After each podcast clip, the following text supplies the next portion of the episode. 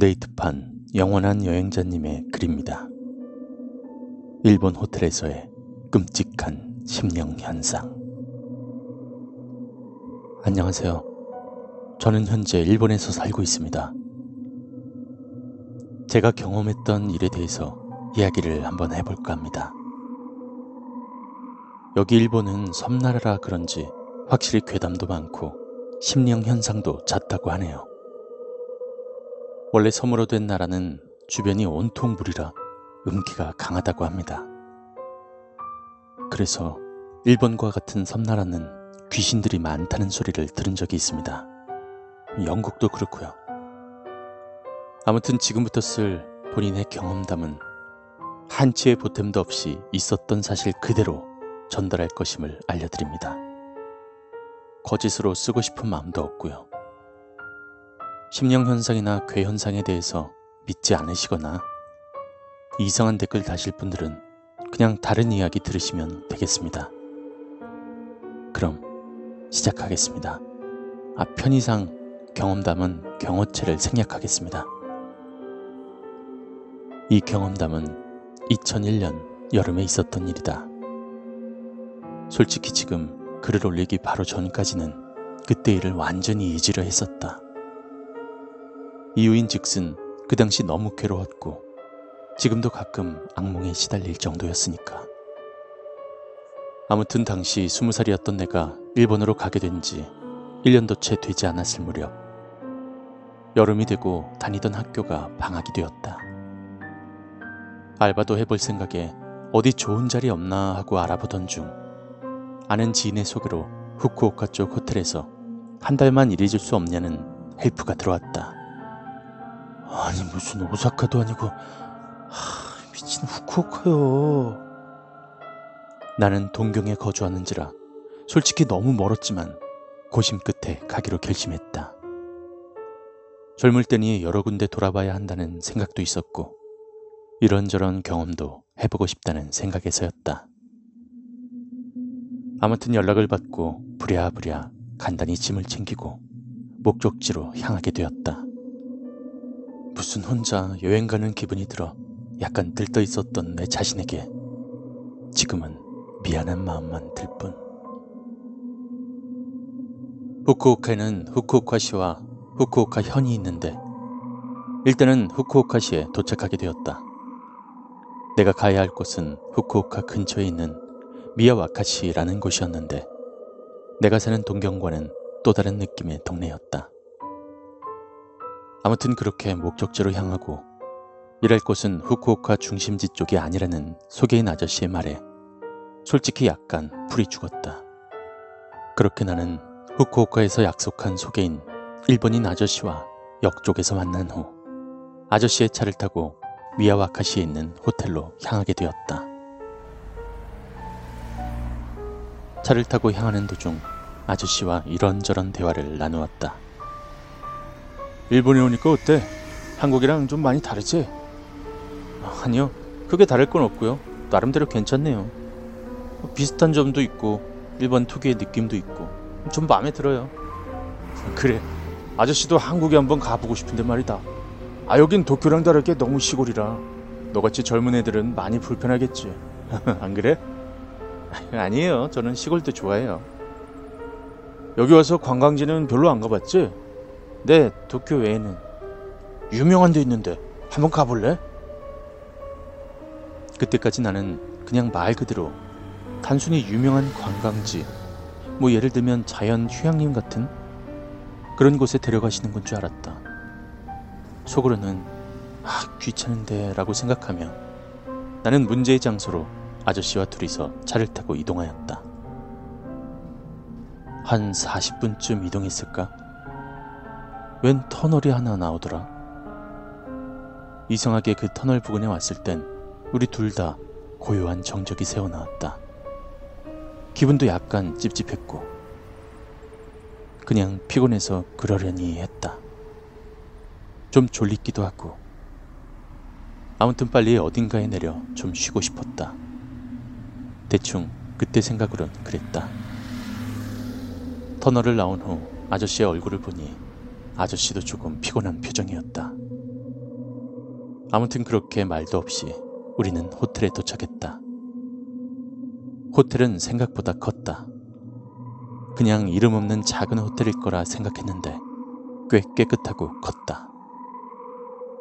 같이 일하는 사람들 중에 기모노 입은 여자애들도 있었는데 도시 여자와는 다르게 묘하게 청순한 매력이 있었다. 피곤했던 찰나 같은 또래 여자아이들을 보고 피곤이 조금 가시는 듯 하기도 했다. 아무튼 도착 후 앞으로 한 달간 내가 해야 할 일들에 대해서 간단히 숙지받은 후 그날 하루는 호텔방에서 하루 묵기로 했다. 아니, 앞으로 한 달간 묵을 방이었다. 일단 그날 하루는 짐을 풀고 방에서 혼자 TV를 보다가 피곤에 쓸려 잠이 들어버렸다. 사건은 그때부터 시작이 되었다. 갑자기 온몸이 스르르 풀리기 시작하더니 가위에 눌리기 시작하는 그 기분 아시려나? 그런데 가위는 전에도 몇 번 눌려봐서 별로 대수롭지 않다고 생각했는데 그때 가위는 지금도 잊을 수가 없더라. 갑자기 기기기기 같은 이상한 소리가 들리면서 이유를 알 수 없는 소름이 돋더니 낮인데도 갑자기 방안이 새까맣게 변하더라. 그때 갑자기 아까 그 기기기기 소리가 템포가 빨라진달까? 아무튼 그런 식으로 그 템포에 맞춰서 내가 누워있던 곳에 정면에 있던 거울만 어둠 속에서 점점 하얗게 보이던 거라. 뭔지 이해가 가시려나? 템포가 빨라지면 빨라질수록 거울이 점점 빠르게 하얗게 변하는. 참고로 본인은 그날 이후로 방 안에 거울 들여놓기를 싫어한다. 여기서 진짜 하이라이트. 갑자기 거울 속에서 새까만 사람이 한 명 보이는 거라. 짠 하고 나타나는 게 아니고 뭐라고 설명해야 되나? 흰 우유에 까만 잉크가 번지는 것처럼 이런 식으로 본인은 진짜 그때 똥오줌 다칠 뻔했다. 귀신보다 사람이 무섭다고 하는데 닥치고 난 귀신이 기왕장으로 무섭단 걸 그때 처음으로 느꼈다. 그런데 거울 속 그분이 그냥 외모 때문인지 느낌상인지는 모르겠지만 아무튼 여자도 아니신 것 같고 남자도 아니신 것 같은 뭐 여자이기도 하고 남자이기도 한 그런 느낌이었다. 더 웃긴 건 거울이 꽤나 멀리 있는데도 그 거울 속 사람의 얼굴이 마치 가까이에 있는 것 같이 뚜렷하게 보였다는 것이다. 이것도 설명하기 애매한데 얼굴이 가까이 왔다는 게 아니라 마치 내 시력이 갑자기 정말 좋아져서 뚜렷하게 보이는 그런 느낌? 아무튼 실생활에선 절대 있을 수 없는 감각이었는데 그 깜둥이 귀신 얼굴이 진짜 어, 대략 표현은 좀 어려운데 기억나는 대로 그려보자면 대략 이런 식? 눈이 무슨 화산 분화구 같이 생겼는데 눈알이 있을 곳엔 눈가리가 없고 그냥 까맣게 파여있는 느낌이었다. 하, 진짜 막 기분 더럽게 생긴. 그때까지만 해도 난 그냥 그대로 저 세상으로 가는 줄 알았다. 그때부터 얼굴이 계속 선명하게 보이면서 확대되었는데 입에는 점점 미소가 번져가는 듯이 보였다.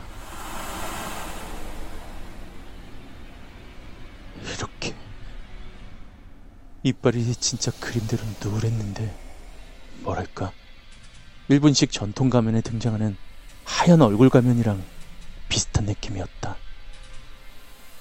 그렇게 진짜 죽을 뚱살뚱 발버둥 치다가 갑자기 전화벨에 마치 마술처럼 가위에서 확 풀렸다.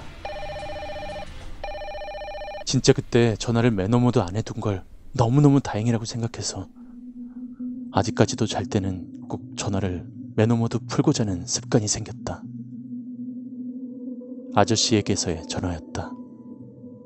방문을 두드려도 대답이 없길래 전화를 걸었단다. 한 10분 정도 잔 것 같은데 벌써 저녁 6시였다. 호텔 직원들은 식사 시간이 정해져 있어 제 시간에 맞춰 먹지 않으면 문을 닫을 수밖에 없으니 저녁 먹고 자란다. 그래서 얼른 그 방을 나와 직원 식당으로 갔다. 식당은 군대식 짬이랑 비슷하게 배식되어지는 음식으로 식판에 직접 퍼서 먹는 식이었다. 지금 기억으론 별로 맛있지는 않았던. 아무튼 방금 있었던 기분 나쁜 기억 때문에 밥도 제대로 넘기지 못하고 누군가에게 이 일을 이야기하고 싶은데 곁에 이야기할 사람도 없고 하, 도쿄로 미친 듯이 돌아가고 싶었다.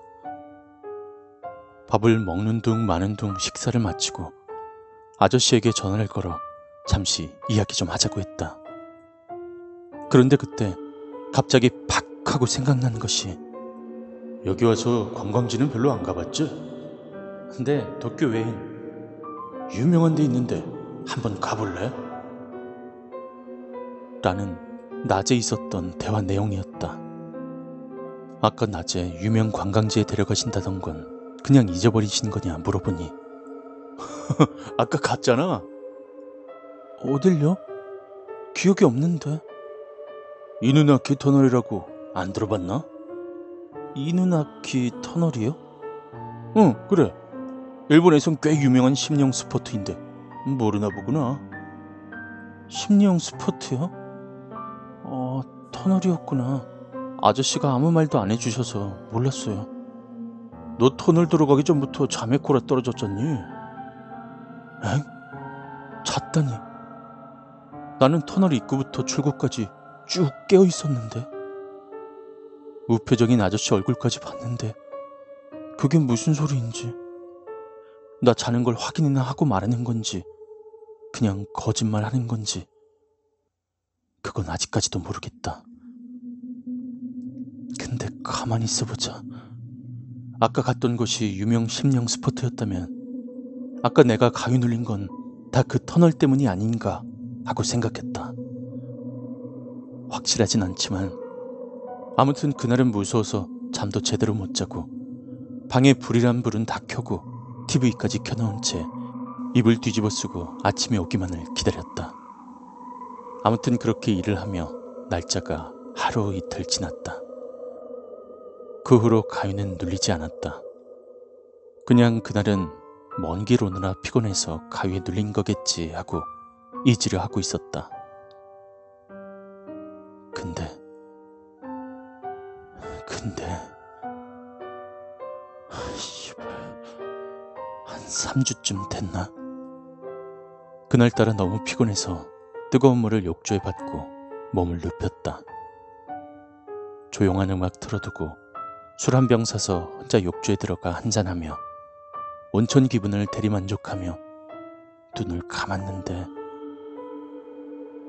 너무 피곤했는지 조금씩 잠이 들려는 거다. 진짜 기분이 너무 좋아서 얼굴만 쏙 내민 채로 눈을 반쯤 감는데 갑자기 첫날 가위 눌린 느낌이 또 진짜 그 얼굴을 또 보긴 싫었다. 갑자기 기기기기 소리가 들리면서 이번엔 듣고 있던 음악이 뭐랄까 점점 더 크게 들리는데 스피커가 크게 울려서 크게 들리는 느낌이 아니라 귀에 점점 확대되는 느낌? 그런데 그냥 음악이 들리는 거면 상관이 없는데 음악이 소리가 변하면서 알 수 없는 웅얼거림이 들리는 거였다. 무슨 말을 하는 건지 잘 들리진 않았지만 분명히 일본어로 들렸는데 마치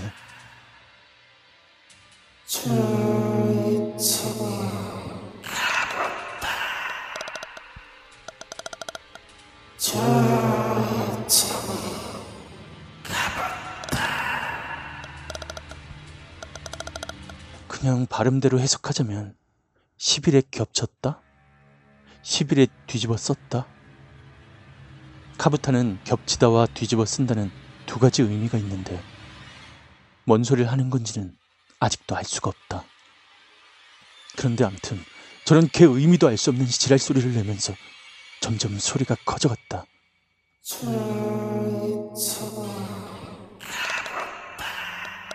아니 뭘 시비를 나더러 어쩌라고. 그 소리가 들리면서 갑자기 첫날과는 다르게 기기기기 소리가 갑자기 뚝뚝 소리가 끊어지며 템포가 느려지는 것이다. 그러더니 내가 그때 얼굴을 욕실 천장을 향한 채로 가위에 눌렸는데 천장에서 그 거울 속 시완바가 얼굴만 동동 떠 있는 게 아닌가. 게다가 기기기 소리에 맞춰 각기처럼 각도가 바뀌어 갔다. 아이, 이, 소리는 못 지르고 진짜 그땐 다 때려치고 집으로 가고 싶단 생각뿐이었다. 지금이야 이렇게 여유롭게 그림 부연 설명에 그냥 우는 형식의 이모티콘으로 재미나게 글을 쓰고 있지만 그땐 진짜 심각했다. 나 진짜 이걸 언젠간 내 상에 써보겠다고 했는데 오늘 처음 써본다. 친구에게도 얘기한 적이 없다. 너무 무서워서. 아무튼 그 상태로 또다시 가위가 풀렸는데 이번엔 진짜 가만히 있을 수는 없어서 아저씨한테로 가서 저 방에 뭐 있는 거 아니냐고 방 좀 바꿔달라고 부탁에 부탁을 했는데 다른 방은 지금 성수기라 다 찼다고 줄 수 있는 방이 없다고 했다. 방에 뭐 있는 거 아니냐고 그것만 가르쳐 달라고 했는데도 절대 얘기 안 해주더라. 그냥 내가 피곤해서 그런 거라고. 그런데 진짜 기분 탓이 아니라 거긴 뭐가 있었다. 근데 진짜 내가 뭘 잘못했다고 귀신이 내가 한국 사람이라서 싫어하는 건가 하고도 생각해봤다. 나 일 진짜 열심히 했는데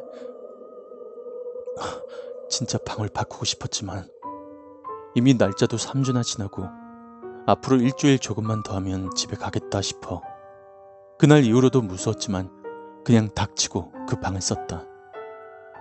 최대한 방에 있을 때는 보지도 않지만 TV를 켜두고 방송은 최대한 밝은 느낌에 저녁 시간엔 꼬마애들 애니메이션 틀어두고 좀 저녁이 되면 버라이어티 쇼나 개그 프로를 틀어두곤 했다.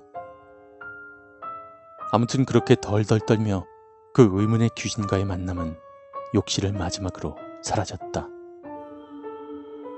약속대로 한 달이 지나고 일당을 받은 다음 나는 준비됐단 듯이 얼른 짐을 싸고 집으로 떠날 채비를 했다. 마지막에 나 집으로 간다고 수고했다고 아침에 직원들끼리 모여 식사를 했는데 처음 온 날 봤던 기모노의 귀여운 소녀가 옆에 앉았던 것이다. 그 아이를 보고선 괜시리 집에 가는 게 안타까워졌다. 좀 더 친해졌으면 좋았건만. 그러면서 주위 사람들이 내가 한국인이며 도시인 동경에서 왔다는 사실을 듣고 한국인인 내게 일본인들이 도쿄에 대해서 물어보는 것이다. 도쿄는 어때? 사람 진짜 많다며? 다들 멋쟁이지. 가보고 싶다. 뭐 그런 순진한 모습을 보며 난 도쿄에 대해 별거 없다고 거드름까지 피웠다. 그런데 갑자기 오카미님께서 아, 오카미는 여기서 마마님이라고 한다. 진짜 무슨 드라마나 만화에 나오는 캐릭터 같은 이미지였는데 뭐랄까 차가울 것 같으면서도 사람을 대할 때 자신을 아래에 두는 듯한 이미지? 사실 나한테 도쿄 이야기 물어보면서 직원들이 하나하나 질문할 때 그 오카미님만 내게 아무 관심이 없었다. 기모노 입은 차림으로 그냥 조용히 식사하시며 우리 쪽은 쳐다도 보지 않은 채 도시애한테 무슨 관심이 그리 많은 게야. 모두 조용하고 식사나 해라. 라고 했다. 괜시리 내가 다 얼굴이 붉어지더라. 다들 조용해졌다. 에이, 오늘부로 집에 가는데 뭐. 하고 그냥 얼른 밥 먹고 집에 갈 생각뿐이었다. 그리고 밥을 먹고 차를 기다리고 있는데 또래 여자애들이 오더니 나더러 그 방에서 묵었냐고 묻는 것이다. 어? 혹시 뭔가 알고 있냐고. 알고 있는 거 있으면 가르쳐 달라고 했다. 그랬더니 거기 예전에 이곳 호텔 관리하는 야쿠자가 자기 애인이랑 같이 놀러 왔었는데 그 야쿠자가 여자를 죽이고 그 방에서 몸을 다 분해해 여행용 가방에 넣고 도망갔다고 한다. 거의 10년이 넘은 사건인데 그 후 그 방에 묵는 사람들이 항상 이상한 경험을 했다고 해서 직원용 방으로 비워둔 방이라고 했다. 그 소리를 듣는 순간 온몸에 소름이 쫙 돋는데 내가 본 그 귀신이 그럼 야쿠자의 애인이었던 건지는 확실하지 않지만 아무튼 그 방에 무슨 일이 있었던 사실은 확실해졌단 뜻이다. 그리고 그 방에 이곳 직원들도 몇몇 묵었는데 아무 일 없이 그냥 잘 지내는 사람이 대부분이지만 그 중에서 한 명이 발작을 했었다고 했다. 그리고 그냥 그 호텔을 그만두었다고 했다. 아무튼 너무너무 무서워서 그 아이들에게 절대 그 방에 묵지 말라고 나 두 번이나 봤다고 절대 묵지 말라고 신신당부까지 하고 호텔을 떠났다. 그리고 다시 후쿠오카 시내로 향하는데 아저씨 차를 타고 올 때 지나왔던 그 이누나키 터널을 지나오는데 또 막 기분이 이상한 것이다. 그냥 막 답답한 기분? 기분 탓인 것 같기도 했고 아무튼 그 당시 그 미야와카시에서의 기억이 너무나도 거지 같아서 지금도 미야와카시 다시 가라면 가기 싫을 것 같다. 아참 두 번이나 지나왔던 이누나키 터널 뭐가 그리 유명한가 해서 도쿄에 와서 인터넷으로 검색해보니 진짜 일본에서 굉장히 유명한 심령 스포트였다. 이건 들은 이야기지만 이누나키 터널에서는 상당수 살인사건이 일어났었다고 한다. 젊은 양아치 오토바이 폭주족들이 터널에서 산 사람을 산채로 가솔린에 태워 죽인 사건도 있었고 2000년엔 사체 유기 사건 그 외에도 다수의 교통사고로 유명한 지역이라고 한다. 아저씨는 있던 데를 왜 데려간 거야? 아무튼 구 이누나키 터널은 여러 가지 사건 사고로 정부에서 폐쇄시켜버리고 현재는 신 이누나키 터널로 사용되어지고 있다고 한다. 물론 내가 지나갔던 터널도 신 이누나키였다. 구 이누나키 터널은 입구 쪽이 아예 콘크리트 바위로 봉쇄된 상태이며 안으로 들어가면 누군가의 이상한 낙서들로 가득 차 있다. 이곳에서 밤의 울음소리나 비명소리를 들은 사람이 상당히 많다고 하며 심령방송 취재진들도 이곳을 대표적으로 자주 찾곤 한단다.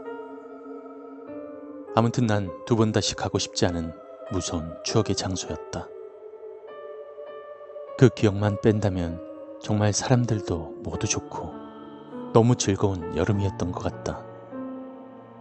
그 이후로도 나는 가끔씩 저 의문의 귀신을 꿈속에서 만나곤 한다. 남자가 귀신 무서워하면 안 되는데.